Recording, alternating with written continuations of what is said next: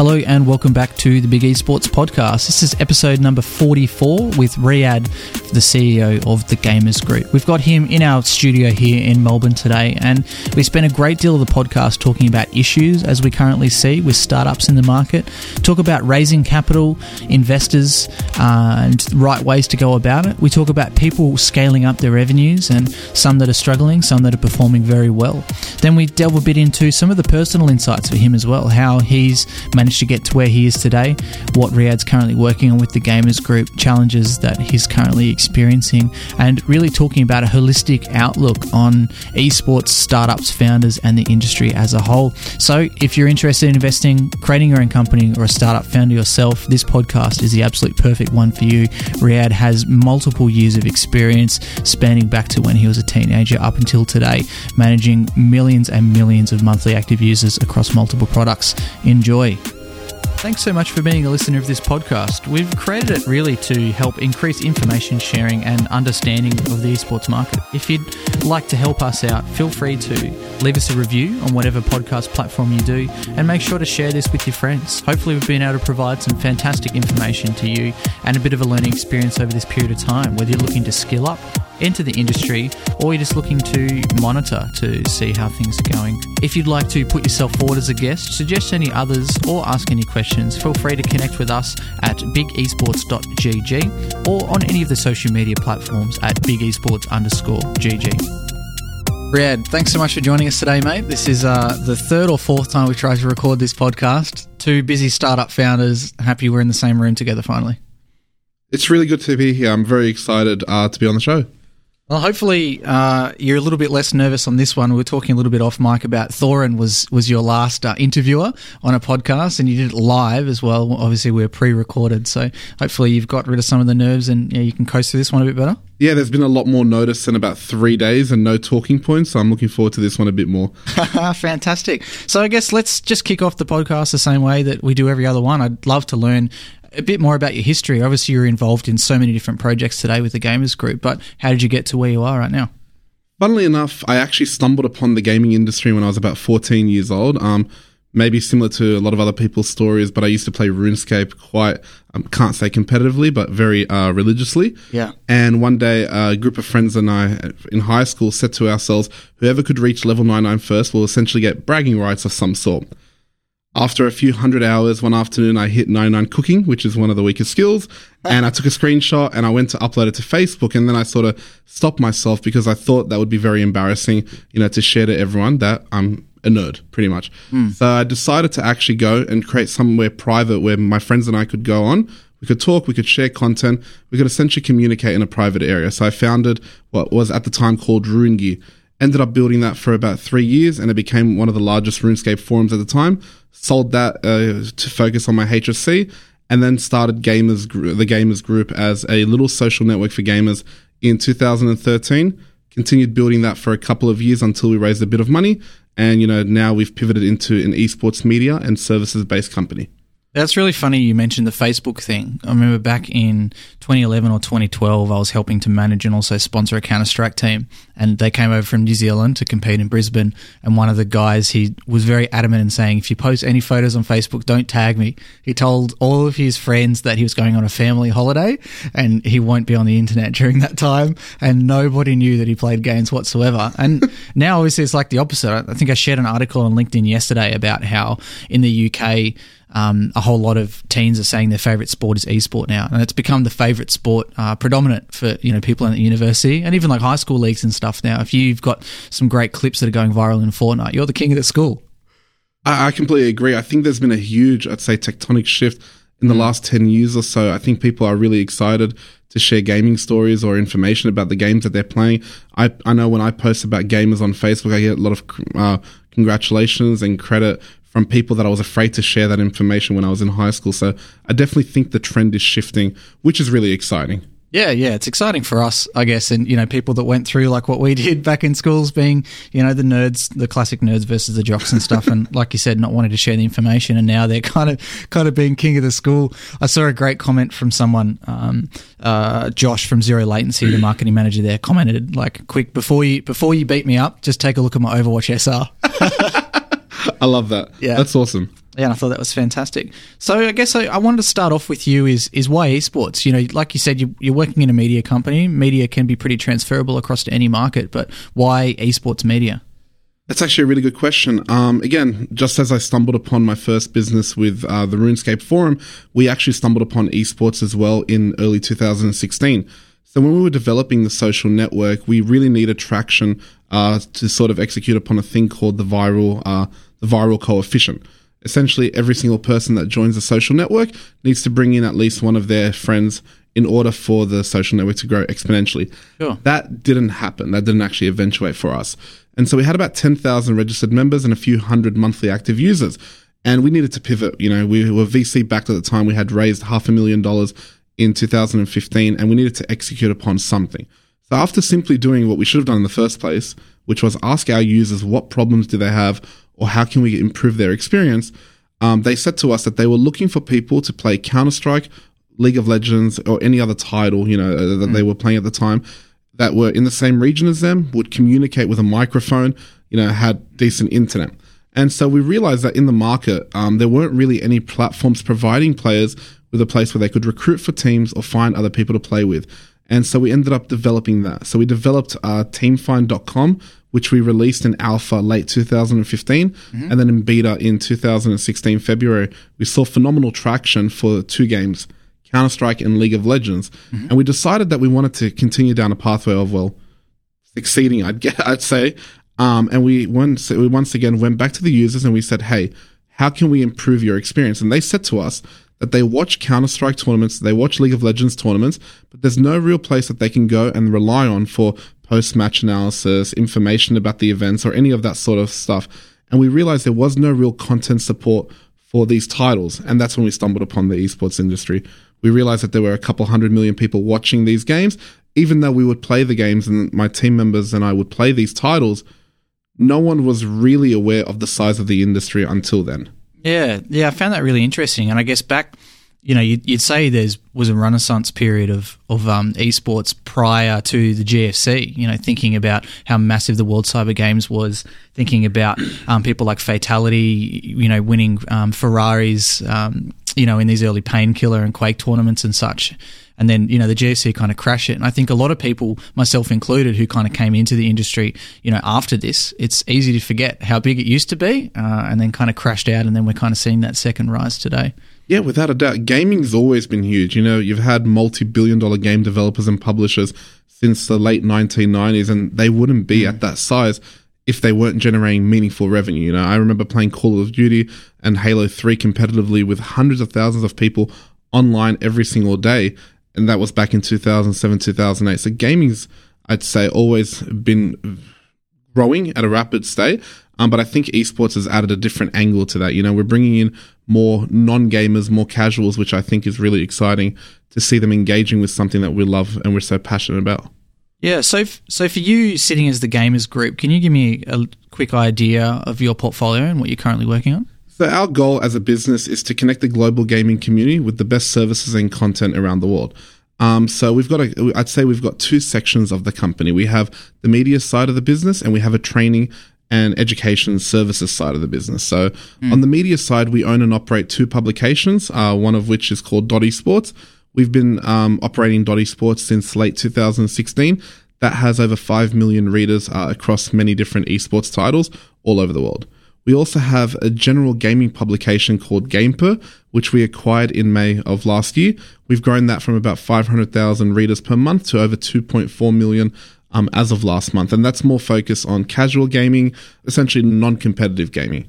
We also own a network of social media profiles. We have about 15 different accounts across Facebook, Twitter, and Instagram, and we reach over 200 million gamers per month, and over 300 million uh, content impressions are served on a monthly basis as well.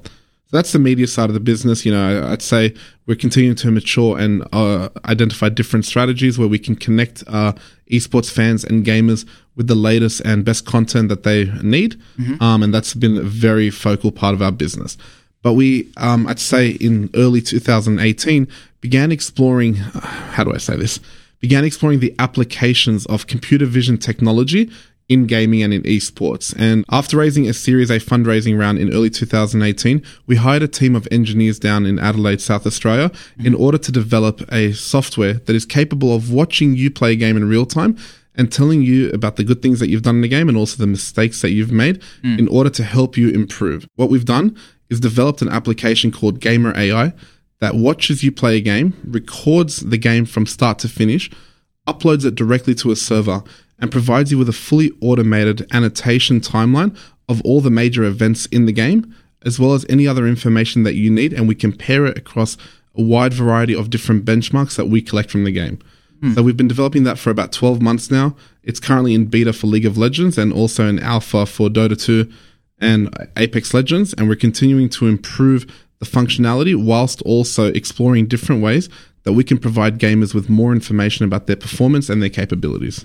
And this this might sound like a, a little bit of a left of field question, but as you as you're listing off what you're what you're doing, I'd love to get your your thoughts on acquisition versus building yourself. So obviously, a few of these, especially at the start, as with many entrepreneurs, you you build your own thing. Maybe you can sell it so you can you can acquire other things, but you seem to have, you know, almost a 50-50 kind of set there, where you're building your own products on one hand, but acquiring and scaling on the other.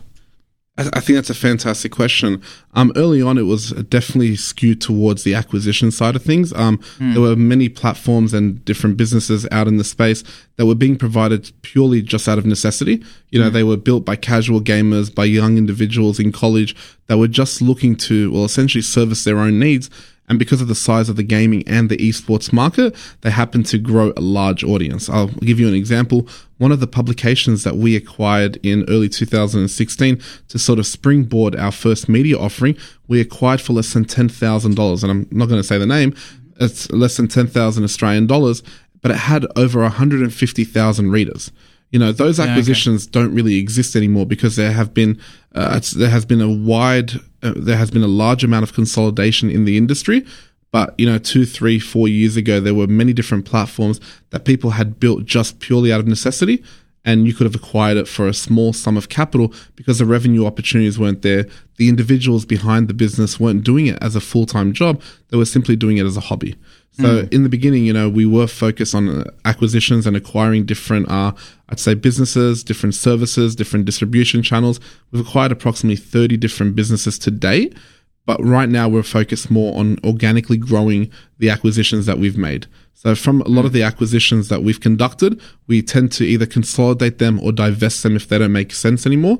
And predominantly most of them fell under the media uh, umbrella, the media arm. And so, after consolidating them and also driving the growth on the social network channels that we have, we're now focused more on organic growth. Yeah, yeah, that's really interesting. You know, understanding now the point of entering the industry so early, right? There's been so you know, resonating exactly with like what you said, where people were building things just because they needed it at the start. You know, I, I, was having a call with a guy today, and that still happens today. You know, he's created a Quake LAN in Australia because Bethesda won't, uh, and he's decided to put up a bit of money and do it himself. Or, you know, in the in the past where I was a player and I wanted more experience doing live events, so I ran my own event and played in it at the same time for Counter Strike. And now you're seeing that consolidation in the market. Can we expand a little bit more on the wider consolidation in the esports market? I mean, in Australia, you've seen Icon Esports has acquired another gaming team, pulled them in together. Um, globally, you know, you've seen the Immortals Group have acquired Optic and multiple assets around that. I think that's a trend that's going to keep continuing. Do you do you agree? And what do you think is coming next for consolidation wise? I completely agree. I think consolidations need to happen. Um, this is probably an unpopular opinion, but I feel like there's too many players in the market you know, esports is rapidly growing and the audience is there, but the, it's still in its infancy. You know, the industry mm. is only powered by some say three or 4,000 individuals, yet there's 400 million viewers. So I definitely think there are substantial, there are substantially more companies in the space right now than there is a need for. And we're going to be seeing consolidations across a wide variety of um, sectors within the space. So, as you mentioned uh, earlier, there's teams that are being acquired by other teams simply because they're not financially stable. Mm. And I think that's the crux of all consolid or majority of the consolidations that will occur over the next three and four years is financial stability. We're, I'd say, going through a correction right now in the industry. A lot of investors invested under one simple premise, FOMO. They had a mm. huge fear of missing out because of the mainstream publicity that esports was receiving. Companies were receiving substantial investment rounds they weren't able to or still aren't able to deliver on the revenue targets in order to make the business financially stable. Investors are starting to close off their wallets to the less uh, mature companies. Mm. And so where, where, we're going to be seeing the consolidations are across a wide variety. So not only teams, but also other media based businesses, uh, platforms that organize tournaments, so online ladder companies, a wide variety, I'd say. Yeah, no, I think you're. Yeah, I think you're 100 percent right. I, I'd agree with yeah, every single point that's coming across there. And a lot of it really is that, you know, these people have, have raised capital to create a company, try to hold on until esports becomes big enough. But, you know, through the Big Esports podcast, especially chatting to people, even like Anne Mathews, the co founder of Fnatic, agrees that these non endemic sponsors and money from outside of traditional esports has been a lot slower to mature than they even thought. So it just comes to the fact that, you know, is your runway long enough and can you keep raising against that or can you justify your valuation? And it goes back to a discussion I had today with a very prominent um, esports team investor who, who has quite a large portfolio in companies inside and outside of esports. And, you know, that's his major concern as well, is that esports teams are going to have to continue raising at a much higher valuation, but being able to justify that becomes harder and harder as you're reaching a, a higher multiple of revenue. And we're already sitting anywhere between 10 to 15x revenue for esports, um, which is you know kind of a Silicon Valley narrative, yeah. but it doesn't fly with a lot of traditional investors that are looking for some cash flow and you know maybe five times at most to to come in. Yeah, there's uh, so much I want to say on this topic. Um, there's two points I want to make. Firstly, the unfortunate situation is investors are looking at this space and going, "I want to invest in esports." But esports, in my eyes, is a blanket term. Where do you want to invest in esports? Do you want to invest mm. in the IP creation where you're looking at the publishers and the developers? Do you want to invest in the tournament organizers? Well, then you're looking at the ESLs, the DreamHacks of the world. Are you looking at esports teams? Are you looking at esports media? Are you looking at esports platforms? There's just a mm. wide variety. And the issue is, as you mentioned it yourself, we're looking at multiples of anywhere from 10 to 15, sometimes even 25 but those multiples should not be applied against the industry. They should be applied against the sectors, whether it's a SaaS business, a media business, a team based business, whatever it is. And so that's number one. That, that's a number one issue that's causing a lot of investors to be burnt. So I completely agree with the points that you've made. And my second point is I think that quote that you mentioned uh, hits the nail on the head.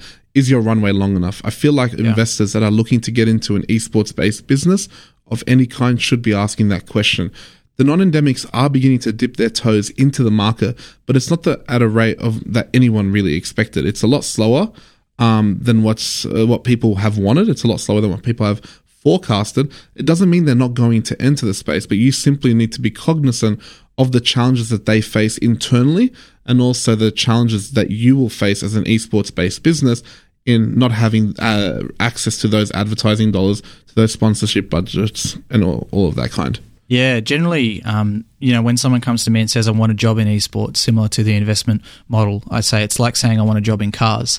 So, do you want to make the cars? Do you want to race them? Do you want to take photos of them? Do you want to build a website that talks about them?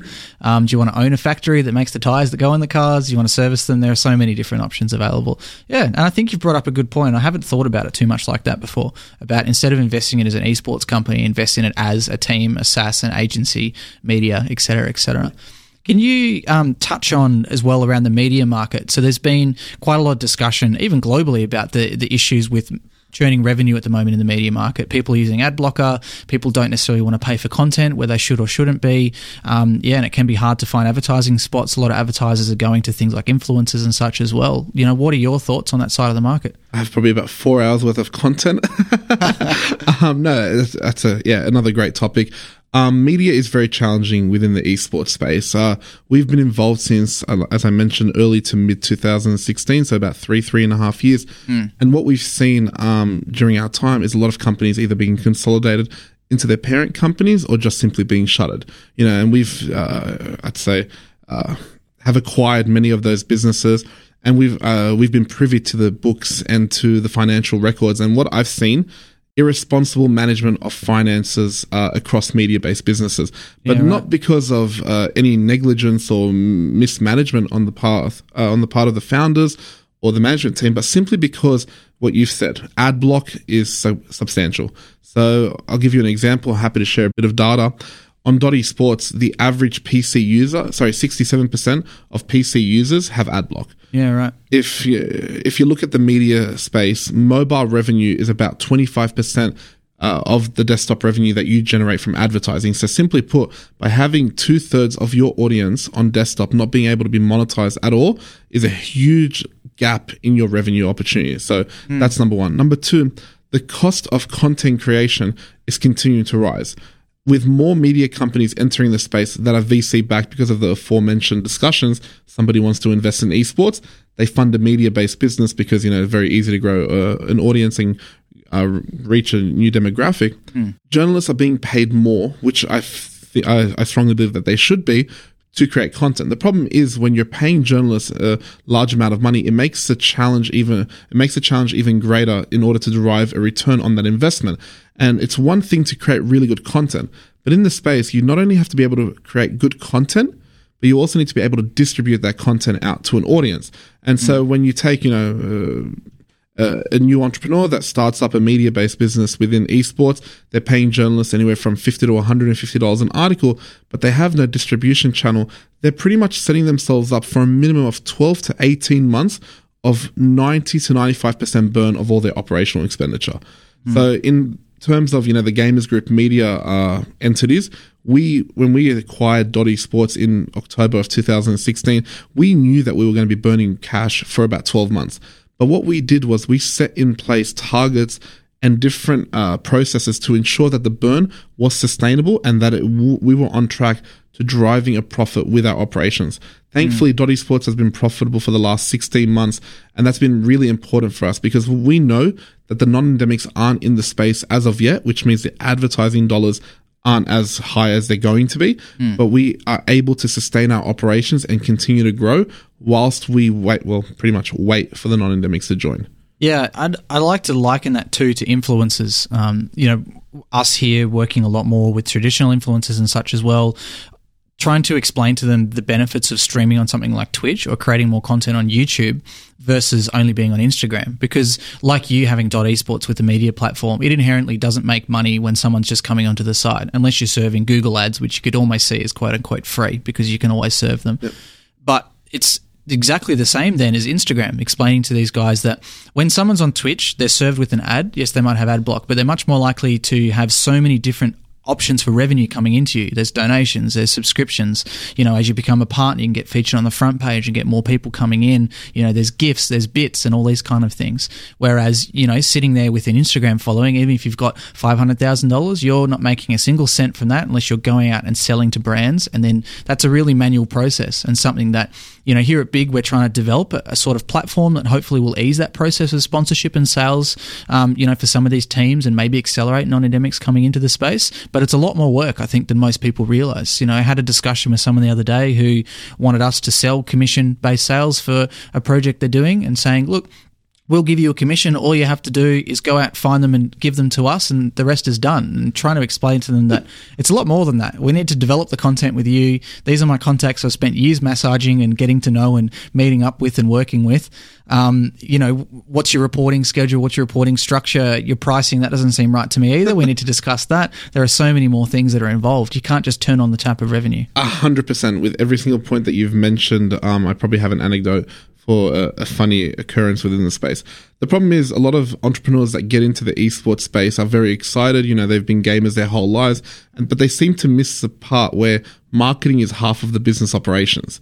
You know, they'll build a product. It's really mm. cool. It looks awesome. It, it hopefully functions well and how they describe it. And then they go, okay, well, now we need to market it. The problem is, as you've just mentioned, it's not a simple process of, oh, you drive us traffic and we'll do the rest. You need to be analyzing the demographic that you're targeting. You need to be analyzing the different uh, marketing channels that you'll be utilizing, whether you're going to go down the pathway of influencers, social media, pay per click, CPM, you name it. You have to make sure the economics make sense. You have to make sure that the time that you're conducting the advertising, it's a very complex approach. And I, I completely agree with what you've mentioned. The awesome thing about what you've also said is encouraging influencers and just generally businesses as well to increase their reach across a wider variety of platforms is so integral to succeeding in this day and age. It's mm. not enough just to be on available on one platform. Similar as a media business, you can't just be a website. You need to have a website. You need to have a network of social media profiles, whether it's Twitch, Twitter, Instagram, Facebook, you name it. People need to be able to engage with you offsite.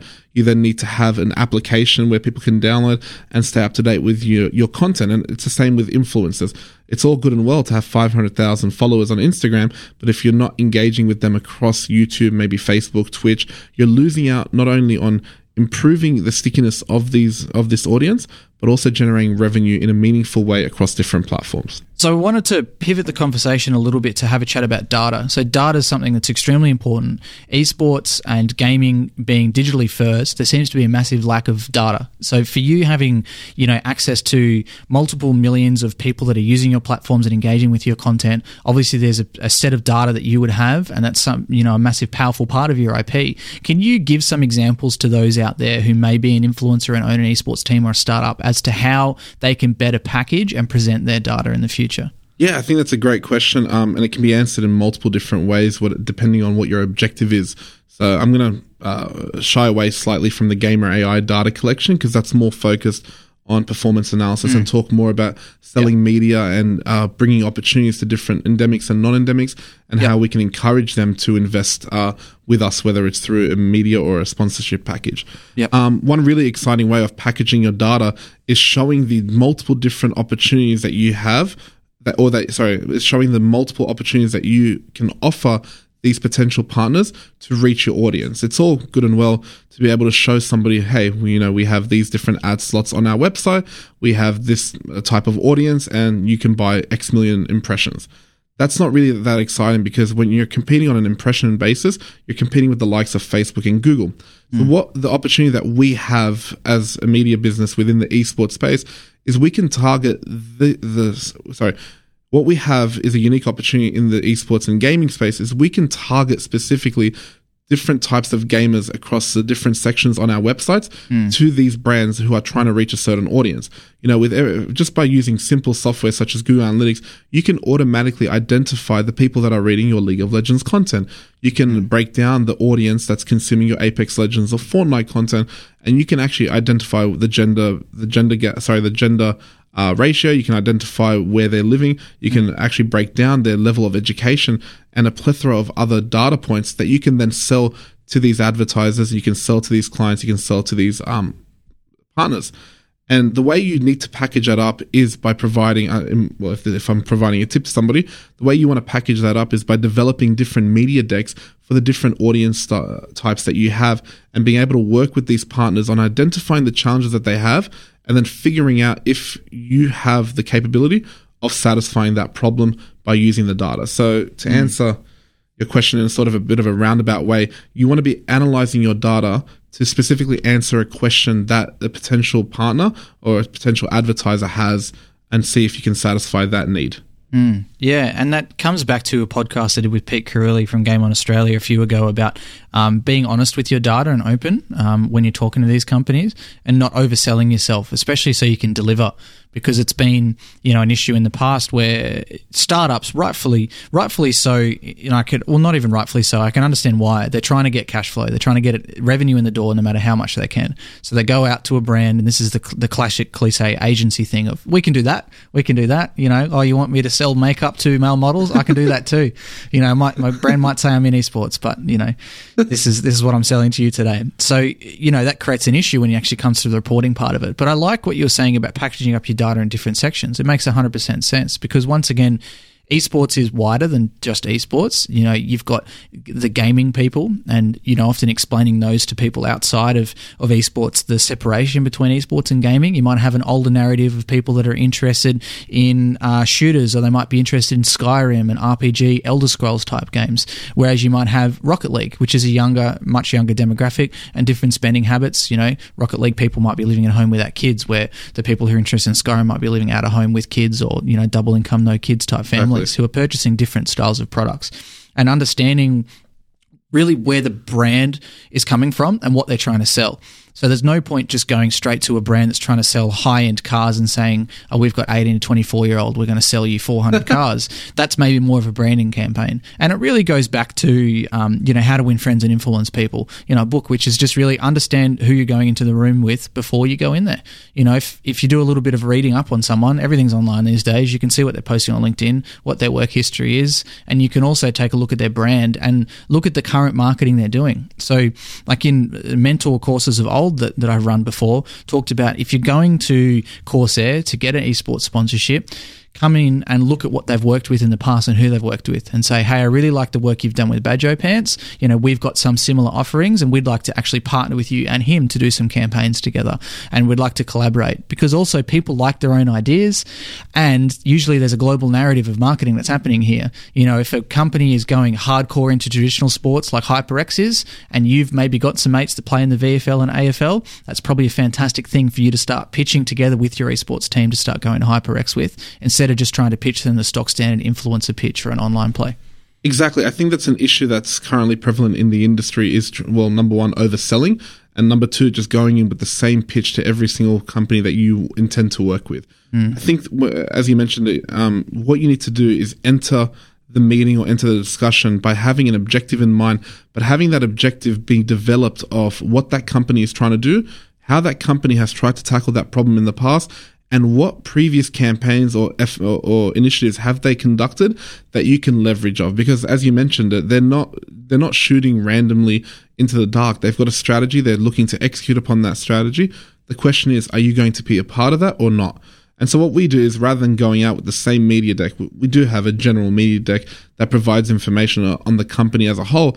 After we've had that conversation with these companies, we then try to solve that problem by pointing to it pointing to a potential solution and backing it up with data. Otherwise, if we're going to every single company with the same media deck and saying this is what we can sell you, it's practically 18 to 24 year old, 90% male, which isn't really exciting because some companies want to reach an, an older demographic.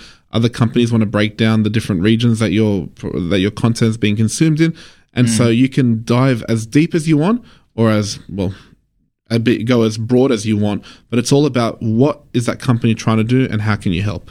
Yeah, hundred percent. I think you um, and you definitely identified something that we're seeing a lot more here is understanding where your users are located, and that's something that thankfully, you know, with our work here with, with people like Badjo Pants and some of our Angry Dad guys with Shade, we've been able to really build an Australian heavy audience to be able to pitch those Aussie brands. And I think localization of, of content and fan concentration is something that is a massive thing that most people are missing out on at the moment. Because if you look at a local council, and I'm friends with an ex mayor of a council here in Melbourne, you know, fairly large region, but not the biggest, they've got a $5 million a year budget for community development and marketing. If you look at that $5 million budget, that's matching what the global marketing spend of someone like Corsair or Razer or such would be. So if you're pitching to Razer to try to get them to sponsor you, you're competing against um, brands like SKT1, you're competing against FaZe, you're competing against Dot Esports and your properties and such as well. However, if you're going to local council and you can show them that you're going to bring business into their region and develop their local area, then A, they're much more likely to spend, and B, they've got comparable pockets. Or if you're even looking at the Australian culture of Wednesday night sports, what's your local mechanic doing and such? So with Shade, for example, we're working with Mercedes of Brighton, which is one of the largest Mercedes um, in Victoria or, or Melbourne and, and even around Australia. But for them, it's because the Shade House is directly located in Brighton. It's we've got you know talent that are based out of that house. We've got talent that have eighty percent Australian audiences, of which Mitch Orville has you know up to sixty percent in Melbourne specifically.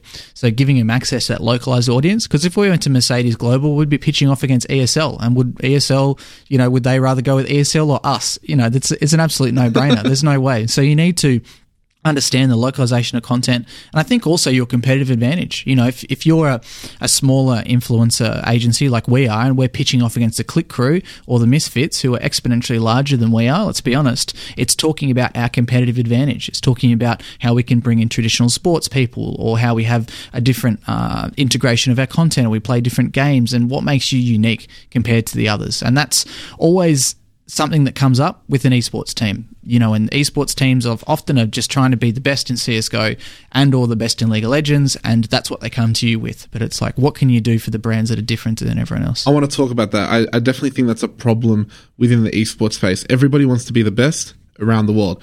but it's there's no problem being the best at CS:GO or be the best at media in a certain region. It's big. The the opportunity there isn't enormous enough as long as there's a population of 20 or 30 million people, which is pretty much every single you know country that is competing in some form of esports. Being very successful in that region is enough for you to build a 10, 20, 30 million dollar business. It's substantially easier to run as well because you're in a localized region. You're not dealing with different time zones, different mm. cultures. So I completely agree with what you're saying. If you want to pitch Mercedes, you're competing with so many different global brands that have different unique selling propositions and so many different things. And even just being regionally located elsewhere is uh, working against you. But if you're actually pitching local or state based region, uh, sorry, local or state based um, uh, stakeholders, then you're going to have a much easier time doing that. It's a lot easier for you to develop that business and continue to grow it. And ultimately, in the long run, you're very likely to achieve your objectives versus competing on the global stage. And I just want to clarify: I'm not saying to, to I'm not uh, advising people to not compete on a global stage, but it's very conducive to start in a, re- in a specific region and then once you feel that you've exhausted all strategic initiatives, then to begin expanding globally. But you, when you're expanding on a global basis, before you've even validated it in a single region, yes, it's likely that you might succeed, or you know there might be a chance that you fail. You're increasing the complexity, and you're also forcing your business to grow and uh, grow into a more sophisticated business model a lot faster than what you need to. Yeah, 100%. I mean, if you look at some games that have done this very well specifically, look at something like World of Tanks, you know, hugely profitable game. They've done a bit of work here in Australia because of the high spending nature, massive game in Russia. Or if you look at a game like Paladins, if you look on the global stage, you know, people make fun of it because it's the B tier Overwatch, but look at how successful it is. It has teams like NIP and such competing, and now, you know, they've been able to afford the opportunity for Kanga and an Aussie team to go over there and compete in Atlanta. Massive fans in Brazil for that game, for example. So you don't always have to be number one in the world to have a very large and successful business. And I think you're right. I think a lot of the time people think about how can I reach Apple and Microsoft, but instead, you know, why don't you think about building a hundred million dollar business first instead of a trillion dollar business? Exactly right. Hmm. Yeah. So I wanted to change a bit of the conversation away from you know problems in esports and your offerings to a bit more about um, you and your business acumen and, and, how you've come to where you are today. There's so many people at the moment who are raising capital in esports right now. We've talked about some of the challenges, some of the issues. There are a lot of people that are developing great products at the moment that we found. You know, it's going away from just being esports teams and leagues to actually developing online products and such you've been someone who's raised it multiple times throughout your period of time. I mean, where did you start gathering your information for that? A lot of people listening to this podcast want to make their first company, and where's a fantastic place to begin? I'd say my journey in terms of fundraising started well before I actually raised capital. Um, so originally, I established a business with a group of friends back in university um, uh, in 2013, and we all just bootstrapped it ourselves. You know, we all shucked in about four or five grand, which was an enormous amount of money for a group of 18 year olds. Mm. Um, and then focus on building the product and developing traction of some sort. And I think that's the best place to start um, in terms of uh, if I was to give advice to anyone that's looking to raise capital, traction is the most important thing. Everybody has an idea. You know, ideas are a dime a dozen. Um, mm. You know, a lot of people have really, really good ideas, and the only thing that separates a good idea and a business is execution. Yeah. And the only thing that separates uh, a good idea and a good uh, and a business is perseverance and actual development. And so the best advice I can give you is if you have an idea, what you need to do in order to develop that business first is not raise capital, but to actually build something and validate it. Mm. You don't. You, uh, I I very rarely recommend startups or entrepreneurs to raise capital. I very rarely encourage somebody to raise capital if they do not have a validated idea or a validated product. You know, if you haven't built it, if you haven't built it out, what you're raising capital for is to essentially say, "Hey, is this idea possible?" That's not the purpose of raising capital. The purpose of raising capital is I have this idea, I've developed this idea, the business exists, you know, we've validated some of the economics. Now, can we see if we can scale this business from $1,000 a month in revenue to $40,000 a month in revenue or growing something from 10,000 monthly users to a million monthly users? Mm. Um, so, in our situation, when we started, we were a social network and we developed that all internally. We had a one engineer that we worked with. We developed a social network and then we marketed it ourselves before we actually raised a single dollar. Um, prior to raising capital, we had about 250 people using the platform. We had some level of validation. We had about 4,000 registered members, and we had a product that we could show and demo to investors. We ended up applying for the Slingshot Accelerator program. Out of, I think, 400 applicants, we were chosen as the top six and that was where we f- technically raised our first uh, capital. So we raised thirty thousand dollars. We gave away ten percent of the business. Um, best decision I ever made. We received advice and mentorship from a great group of individuals that have been there before and done that. And the first thing that they uh, sort of instilled into us, and we sort of had already uh, known that, was to develop traction. So if you're looking to raise capital in this space, the most important thing is traction because it separates you from the thousand other businesses that are looking to raise capital. Again, mm. unless you're a, a, previous founder that has exited a business or you have some sort of domain expertise that no one else has, it's not enough anymore just to have an idea. Mm. You need to have some sort of product that has a minimum level of, of validation. Mm, yeah, exactly, and it goes back to the the whole build an MVP thing, right? A minimum viable product, and it's always it's always hard advice to give, I think, to tell people to build something first when they're saying I don't have any money or you know I can't possibly make it. But my answer is there's there's always there's always a way to build something, build anything. Because if you like you said, everyone can have an idea, and people whose minds are quite busy and who are entrepreneurs like like you and myself, we I have new business ideas every day about things I'd like to do in esports, but it's just not realistic to execute on them.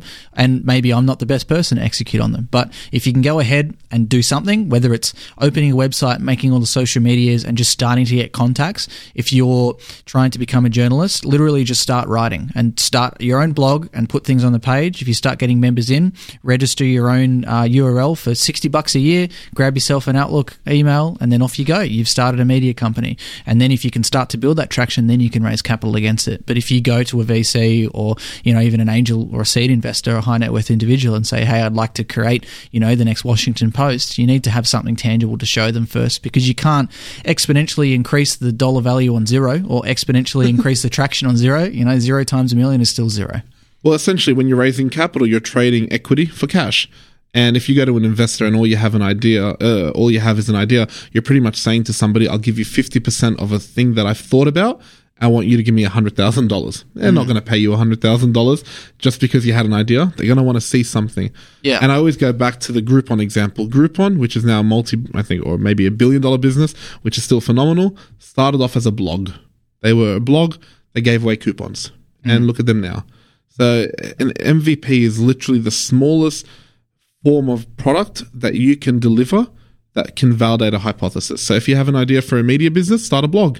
Hmm. I have, and I'm in constant communication with a lot of journalists that have their own blogs that have hundreds of thousands of readers, and it's become their full time job. Yeah, exactly. Yeah, building an MVP isn't isn't always as hard as, as it seems. It just takes a bit of elbow grease. Yeah, it exactly. takes a bit of work and, and obviously time. But I mean, what kind of company doesn't, right? Unless you're, you know, unless you're looking to just do the corporate life or you know the nine to five, which generally means you're not an entrepreneur anyway. You know, then maybe it's not for you. But yeah, building something at least that you can raise against. And look, that being said, there there is still, you know, the angel investors that invest in someone with a fantastic idea and you know maybe they have very specific IP you know it's not can never say never but it's just much easier for someone to invest in something a product whether yeah. it's physical or digital has some traction already that you can scale. Yeah definitely. I think rapport plays a very big role in that. You know if you know somebody and they've worked with you it's always about investing in the team.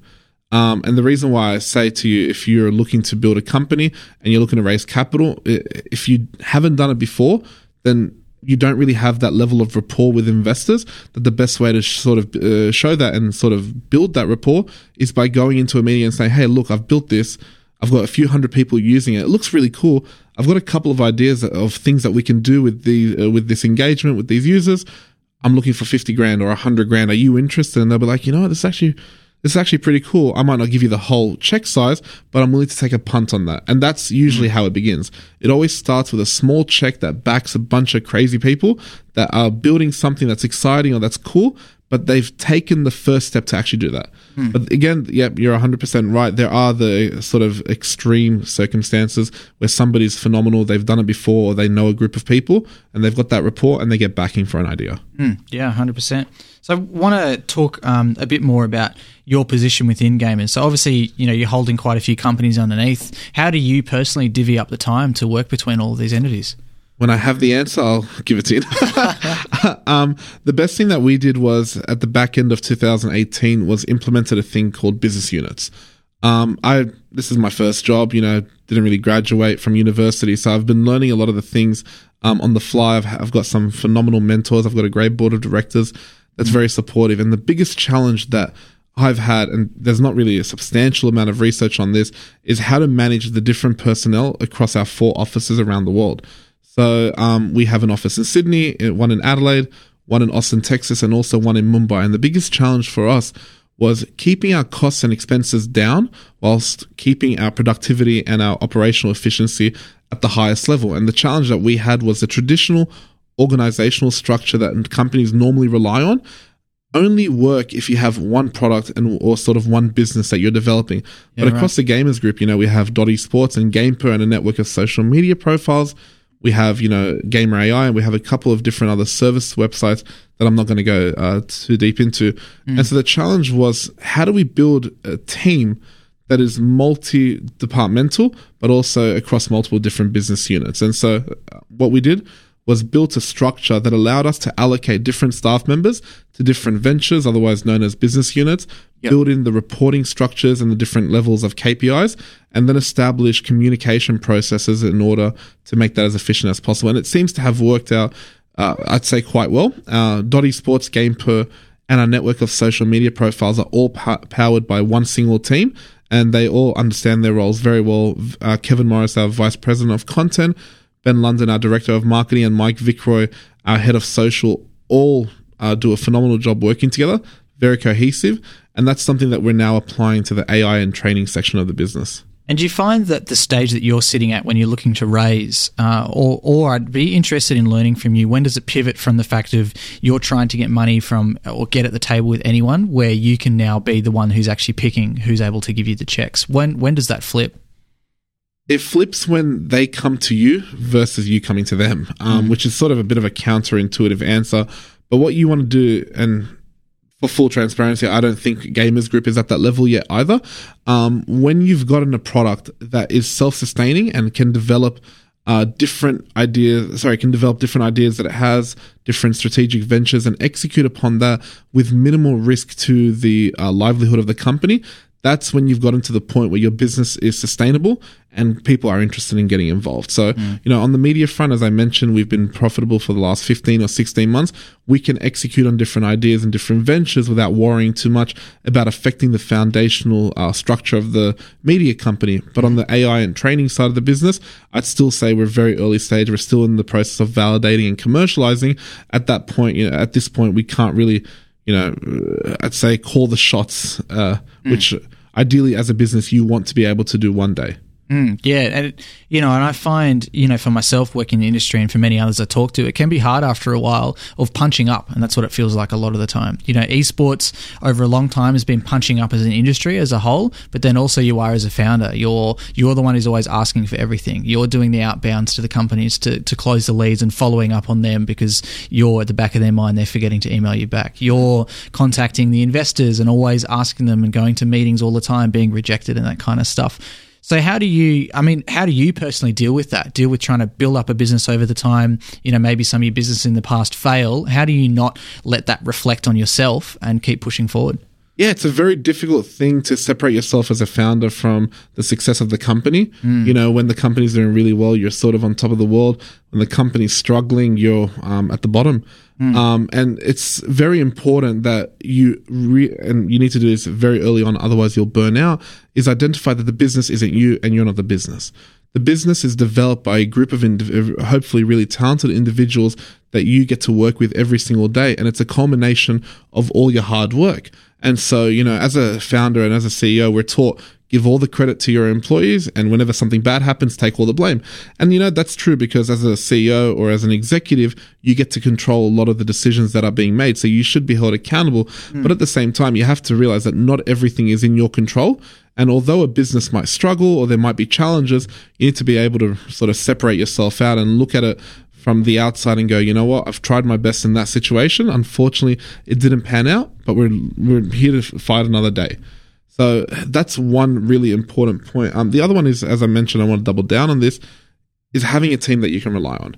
By having a team that you can rely on, everything else is secondary. If you have great engineers or great product managers, great marketers, great whatever, you can go and you can work directly with that team to tackle many different problems. And when you're a small team, people wear many different hats. And as a CEO, the one thing that I've learned and the one thing I'm really, really proud about uh, proud of is the team that is around me. I'm honored every single day to lead those individuals. I learn so much from them. Whenever a problem arises or a challenge occurs, we tackle it head on and we share the workload, we share the pressure. And that's something that's really important because you have to persevere through the years because it's not a, a, a short term process to build a company. It takes many years. I know I've been at it for nearly six years now. Um, and it doesn't really get easier. You just get better at what you're doing. Mm, yeah, 100%. And you know, I, I talked a little bit on Twitter the other day with, with a few people about exactly what you're saying. Like, you know, you're you're not your business, and your business isn't your identity, which is something that I think a lot of startup founders find hard. And and I think that that's not even internally. A lot of the time, it's put from the outside. How someone's business is going at any one time is reflected directly on the CEO. You know, I mean, um, you know, Elon Musk is one of the obvious cases of that. You know, if Tesla's down, it's all his fault, and it's terrible. And if Tesla's up, you know, invest in this man. He's the best thing to come out of out of Africa. You know. since sliced bread. But yeah, yeah, I think you're definitely right for that. Sorry, the media plays a really big role in that. I know when I received coverage um, for the fundraising rounds, uh, it put a lot more. It gave me a lot more credit than what I deserved, and what, not enough was focused on the team. And I sort of understand that the narrative around in the media is always about this individual that has built this phenomenal company, but you have to recognize that individual, although is the head of the company, they are a small portion of all the effort that goes in. And that's a challenge because sometimes, you know, with young founders, and I'm guilty of this very early on, you know, when I was featured in these mag- magazines at the age of 19, 20, I was so excited. Mm. It gives you an ego. And the one thing that you need to realize as a CEO and as a founder, either you realize it on your own or you, it gets taught to you, is you need to be humble. And you need to recognize that the success doesn't come from media coverage. The success doesn't come from vanity metrics. The true success of an entrepreneur and a business manager is the well being of their team and the well being of their company. And the well being of the team is very simple. Are the employees happy? Do they enjoy coming into work? And are you losing staff in record rates? And the well being of a company is are your economics correct? Are you able to become profitable one day? If not, then you've pretty much got a, a house of cards. Yeah, yeah, it's always going back to, I guess, the social media aspect of things once again, right? Yeah, people dressing up things on Instagram looking amazing at the same time the business is falling apart in the background. Yeah, you can be featured in as many ESPN articles and, you know, online as you want, but, you know, if your business isn't sustainable, your staff are unhappy and you're, you know, not keeping them safe, it's, it's a hard thing. And it, I mean, that, you know, a bit of a tangent again, but that goes back to a discussion around, you know, staff remuneration and working with them and how you actually look after the staff. You know, there was an esports team here in Australia that, that fell um, into that trap where they were paying well above industry standard salaries for their players under the guise, and I think they truly believe this, that they were looking after the players. However, that shortened their runway significantly. They didn't have enough money to do sales or BDM or to grow their company. And then ultimately, they weren't looking after their players because the whole company died and the players had to go somewhere else to find a job. It's a constant balancing act. Um, there's many different angles that you can take it. You can take it from, you know, businesses and a charity, therefore pay what you can afford. But there's also the element of team first culture, which means take care of your team. Uh, Richard Branson talks a lot about this: take care of your team, and then they'll take care of the customers. Mm. As a founder, sorry, as a founder or a CEO of a startup, you don't really get the um, the opportunity to be frivolous with your cash. I think if you get that opportunity, then you should hold on to that money as tightly as possible because it's not always easy to come across that money. Mm. Um, so you, again, you need to find a balance and you need to consistently adjust that balance to ensure that the business is able to survive. You know, you're paying well above market rate is fantastic. If you're looking to uh, acquire talent that needs to be acquired that's integral to your company's success. Otherwise, paying above market rate for some, for just generally, well, I'd say everyone is probably naive if you're not profitable or if you don't really have a reason to besides you want to be generous. Because at the end of the day, improving your employees' morale isn't just through pay. Employee morale comes from are they working on a project that's successful? Do they have certainty that the business is going to be around in 12, 18, 24 months so that they can continue to pay their rent and their bills and their mortgages? Is the company an interesting place to be at? If you're just paying them really well, but they recognize that the company isn't succeeding, then it's not really taking care of their well-being if you have to lay them off. Yeah, and if they and I guess if they truly care about the company, it's worse because they know that by being there, they're shortening the runway and hastening the death of the company that they care about, and they're working in at the same time. Exactly, it's not the employee's obligation to make the company successful; it's the CEO and the executive team's obligation mm. to hmm. make the company successful. The employees are meant to be there to do their responsibilities, to you know uh, instill a great company culture and work well together. Mm. So it's your role to make sure that you're not bleeding money. So, how do you um, justify your position as being the CEO? Do you think that this is a, a, you know not necessarily a lifetime CEO gig for you, but how do you internally reflect and, and understand you know where your staff underneath your position? You've said that's amazing, but how do you rectify it with yourself? Yeah, that's a great question. Um, the first thought that comes to mind when you bring that up is how do I justify? Well, honestly, I'm honored. Um, the individuals that I work with across the multiple business units are phenomenal. You know, I would like to t- uh, put a bit of spotlight on a few of the individuals. As I mentioned, Kevin Morris and Ben London both were hired within about a month's span of each other. Kevin's got over 15 years' experience and a master's in journalism, and he is probably, and I'm obviously biased in saying this, probably the best editor within the esports space uh, and esports media globally. He's mm-hmm. phenomenal. He's grown. He grew Daily.esports from zero to 300,000 readers, and when he joined the GAMURS Group, and we relaunched Dot Esports, it's now been it's now grown to over five million readers per month. So he's done a phenomenal job. Ben London, our digital marketing manager, who runs uh, Dot Esports with Kevin, and is also the head of Gamepur. When we acquired Gamepur, it was at five hundred thousand readers per month. Now sits at just under two point five million. Once again, completely organic because of the hard work. So my position as a CEO again, for me, it leaves me very honored because I get to work with individuals such as this. Where I come in is I uh, try to get out of the way by providing them with the resources that they need, enabling them to succeed by helping manage the different employees that they require and just supporting them. So uh, when you find really good people and you provide them with the authority and the autonomy to do what they need to do, then they can handle that on their own. And what I do is sort of plug the gaps. Hmm. You know, while they're managing the growth of Dot Esports and Gamepur and social media is running, what I do is help bring in the sales team, help bring in the programmatic advertising team, help bring in XYZ, and be able to make a full business out of that. So my job as a CEO is manage all the resources, develop the objectives in conjunction with the board, develop the strategy also in conjunction with the board, and then execute that by bringing in all the uh, pieces of the puzzle together. Yeah, fantastic. How do you identify the time when maybe it's not the best for you to be a CEO? You know, how do you how do you understand that? Yeah, um, that's yeah, also a great question. Um, to answer your previous question, I'm not married to the role of CEO only because what I'm more focused on and what is more important to me is the success of the business for all the shareholders, for all the employees, and also for all the customers. I think, yeah. and I'm this is sort of a, an educated guess. I'd say I feel that the time you recognize it's uh, time for you to step down and let somebody else take the reins is when things are slipping out of your hands. You know, as a CEO, you need to be able to control the situation. You need to be able to utilize either the mentoring around you to be able to make a decision based on a new challenge, or if it's just a challenge that you've faced before, be able to utilize the data to decide on the best way forward. But when it gets to the point where the company is generating more meaningful revenue and you are struggling to grow that or you're having challenges with the team size, you're, you've got scaling problems and you can't address them in a timely and effective manner, that's time for you to say, okay, I feel like I'm way in over my, uh, I'm in way in over my head. I need to bring in somebody that can help me either as a chief operating officer or I need somebody to take over. Mm. And that's a fantastic, as weird as that sounds, it's a fantastic problem to have because it means you've developed a company of material size and it's now time to bring in somebody that can take over and you can add value in different ways. Yeah, yeah, I've always been a fan of that, and I wish I could remember where I read it from, but it was saying that you know the founder doesn't always make the best CEO. Maybe they make the best chief strategy officer because they're really good at the ideation and understanding where the market is and where they need to go, but not as prominent in dealing with raising in the board and you know if you're publicly listed, dealing with all the stuff that happens with that. Which is why I was always a fan of say Gfinity in Australia. I was a fan of of their employee model.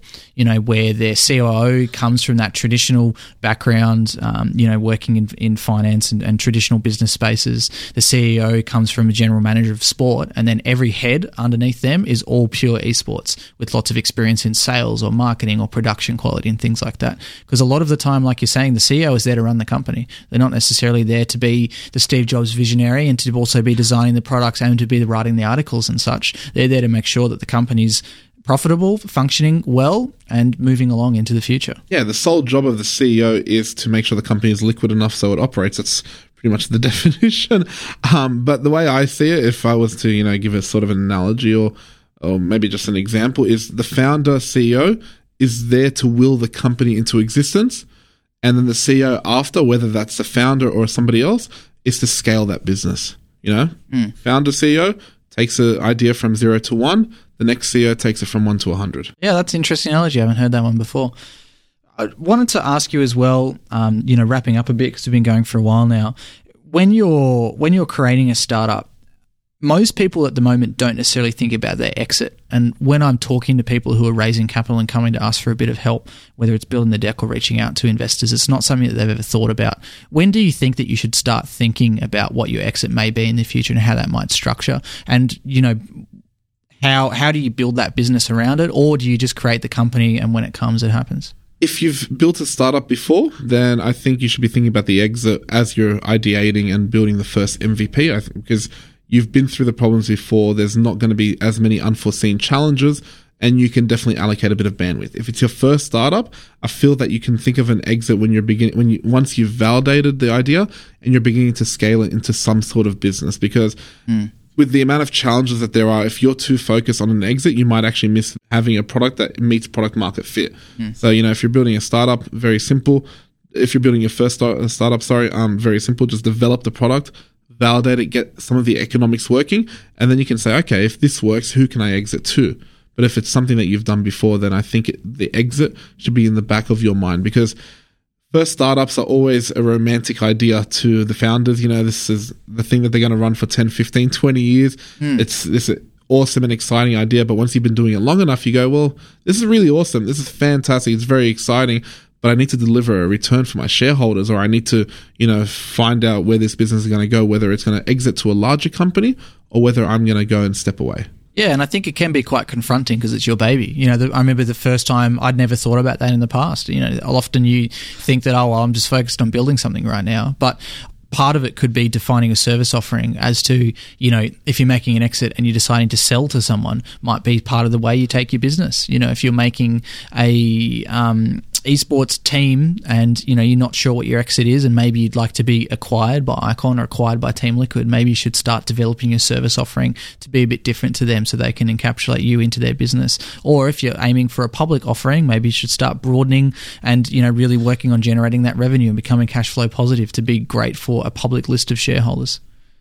Exactly right. Um somebody told me once i can't remember who the best way to get acquired by a company is to piss them off um, companies acquire threats yeah, more right. often than acquiring a business that's complementary. Because you know, if they're big enough to acquire you and you've got a complementary service, it's very likely they can replicate you. Whereas if you're a threat, then for a, a Facebook or a Google or just a multi hundred million dollar business, you know, a few million dollars for them might be a couple of weeks revenue, whereas a few million dollars for the founder might be life changing capital. So, mm. you know, the best thing that you can do is piss off a company that's big enough and get under their skin because then they'll be like, well, you know what? It's a lot easier to buy them in case they're going to be a threat. Yeah, and it's much easier to get bought by Facebook than it is for them to release stories on Instagram and kind of, you know, crash Snapchat, you know, being one of the main examples kind of thing. Yeah. And I mean, that's what VCs ask all the time, right? It's like, you know, if, if you're raising capital to someone, a very common question is, you know, what's your defensibility and what's your special IP? You know, for me, a lot of it comes to myself and my contacts and experience in the industry and developing products and understanding where to take the company based around that. So that's an IP that's that's hard to rip off unless someone, a bunch of people come in and outs me as, as a crazy fraudster or something, I guess. but if you're, say, just building an online tournament platform or a, an average, you know, tier two esports team, what's to stop someone else from coming in? If you use the Australian example, or even if you use a global example, Astralis, they didn't exist. They came into the market out of nowhere. They had one of the best CSGO teams in the, in the world, and then for a long time they were the best. And then they managed to pick up sponsors like Audi and such. You know, these massive non endemic brands that have never been involved with someone else before. So, you know, what's your defensibility as Team A? Um, you know, stopping other people coming in and just replicating your product and doing a better job than you. Yep. Speed's always a good one.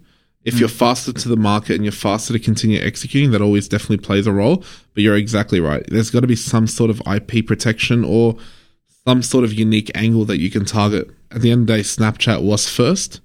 And then after they declined Facebook's $3 billion offer, Facebook developed stories on WhatsApp, Instagram, and Facebook. Mm, yeah, exactly yeah, right. so good luck to Snapchat. Yeah, yeah. I mean, still, you know, still a good business, but took a massive hit because of that, right? Yeah. So, what's coming up next for you? What are you working on at the moment? So we've got a target of 10 million monthly active users across Dot Esports and Gamepur by the end of uh, 2019.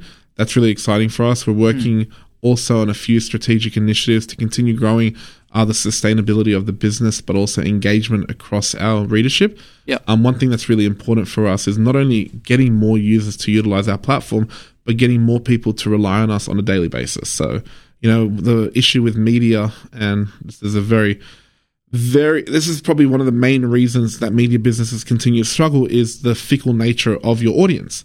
You know mm. users will utilize your platform maybe once a month and that's an issue only because content is so easy to come by. Yeah. what, one thing that we're always looking to grow and this is a very very long term effort is increasing the number of returning users by small percentage points on a, every quarter you know, it's not an enormous amount, but if you were to, for example, grow your percentage of returning users by two or three percent a quarter across five million people, that is hundreds of thousands of people. So that plays a big role uh, in the company's success. Yeah, I think that's probably the I'd say my most important uh, targets over the next six months. Yeah, that's really interesting. I guess it goes back to, to one of the old adages, and once again, I'm not sure where I read this, that, you know, if, if you want to make the biggest company in the world, make something that everybody uses. You know, Apple, everybody's got a phone of some sort. And if they can capture 50% of the market, which they had for a long time, everybody's using a phone and upgrading constantly. You know, you're always in the front of their mind and they're using it all the time.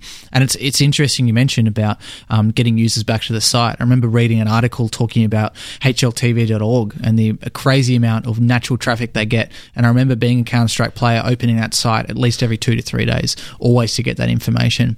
And I guess that's, for me also, that's something that's come through a lot of the time in businesses and, and ways that I've worked in esports is how do you become the front of mind? And I'd say that's for esports as a whole, as an industry. Right now, it's, I haven't really thought about it or I'm not really interested.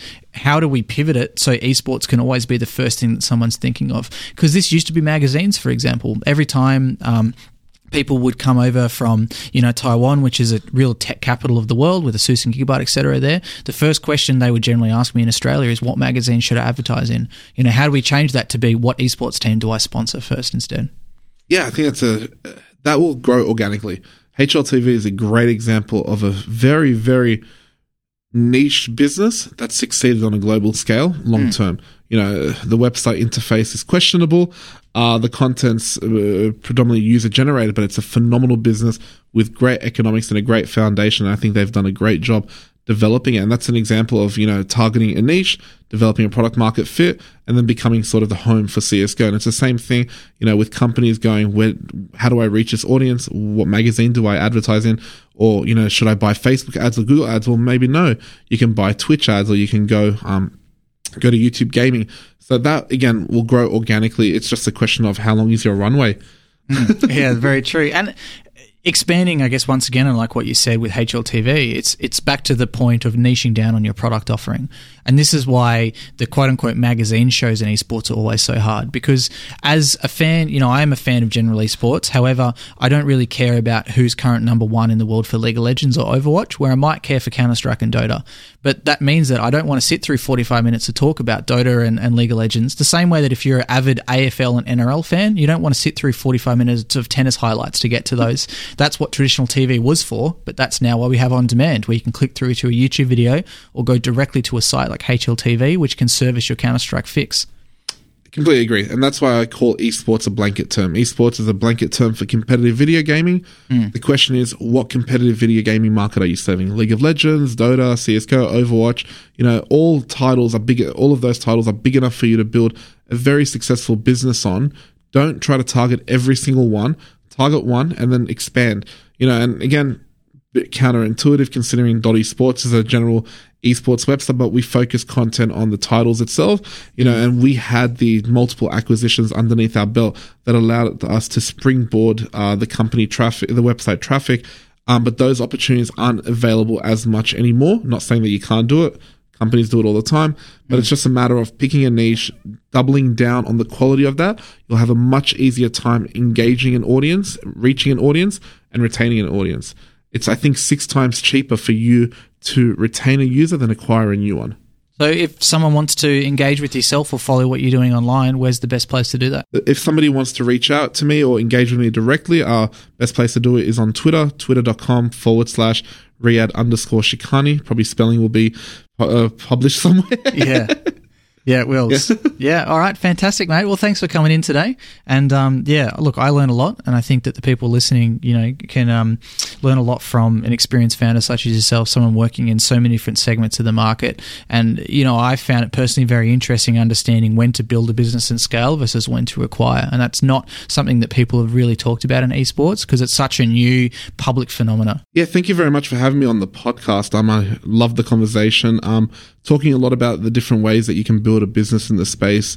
It sort of brings me back to when I was starting out. And I just want to uh, say to all the listeners, if anyone's interested in having, uh, in talking to me or getting a better understanding of, you know, different ways they can tackle the market and ways they can build a business, feel free to reach out to me. I'm happy to help.